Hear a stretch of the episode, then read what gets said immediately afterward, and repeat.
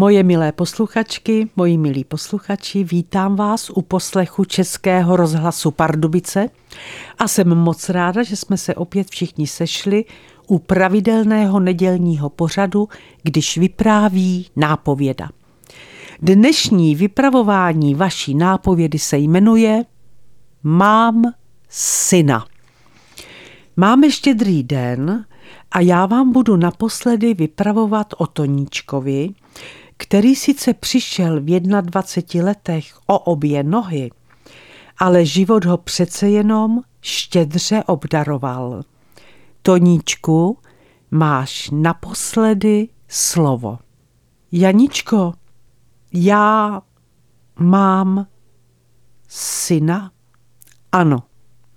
Za 20 minut jsem seděl v autě a řítil se k Jíčínu. Tam totiž Janička s naším synem žila.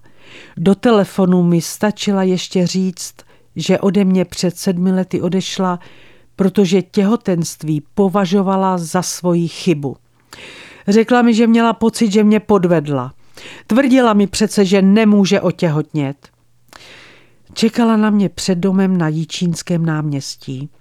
Nastoupila ke mně do auta a pak jsme se dlouho, dlouho objímali a líbali. Dlouho. Jeli jsme za město a pod starou lípou u Hřbitova mi Janička řekla všechno o mém šestiletém synovi. Jeho nemoc je léčitelná, pokud budu vhodný dárce. A já věděl, že budu.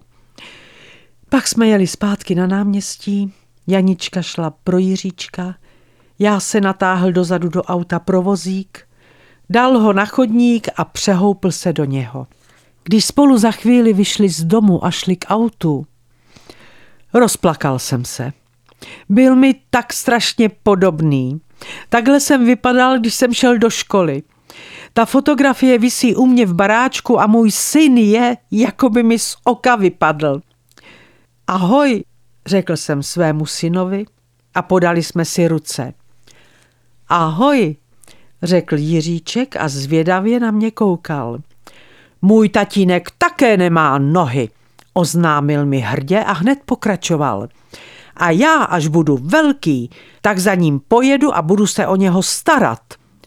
Podíval jsem se na Janičku. Usmívala se. Ona mu o mě všechno řekla. Ona mu řekla, že jeho táta nemá nohy.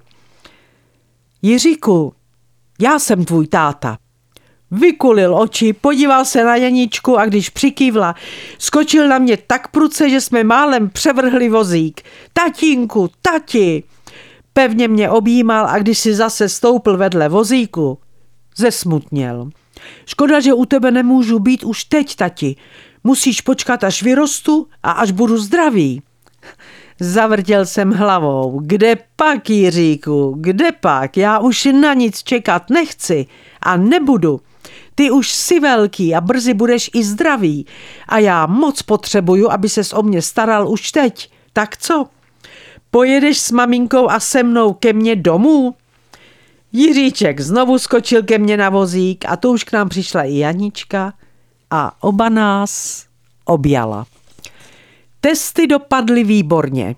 A když jsme na Jiříčkovu nemoc společně všichni tři zadupali, mohl jsem si je oba, Janičku i Jiříka, přestěhovat před Vánoci k sobě domů. A takovou svatbu, jakou jsme měli hned po novém roce, takovou svatbu naše městečko ještě nezažilo.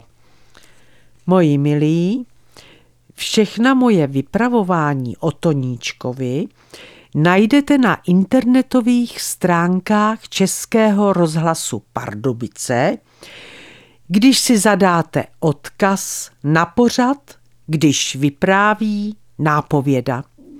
A to je pro dnešek všechno. Moje milé posluchačky, moji milí posluchači, přeju vám všem nádherný štědrý večer. Užijte si ho v klidu, v pohodě a ve zdraví. A také se opatrujte. A nezapomeňte za týden v neděli zase poslouchat vaší nápovědu. Vše dobré vám přeje vaše Irena Fuchsová.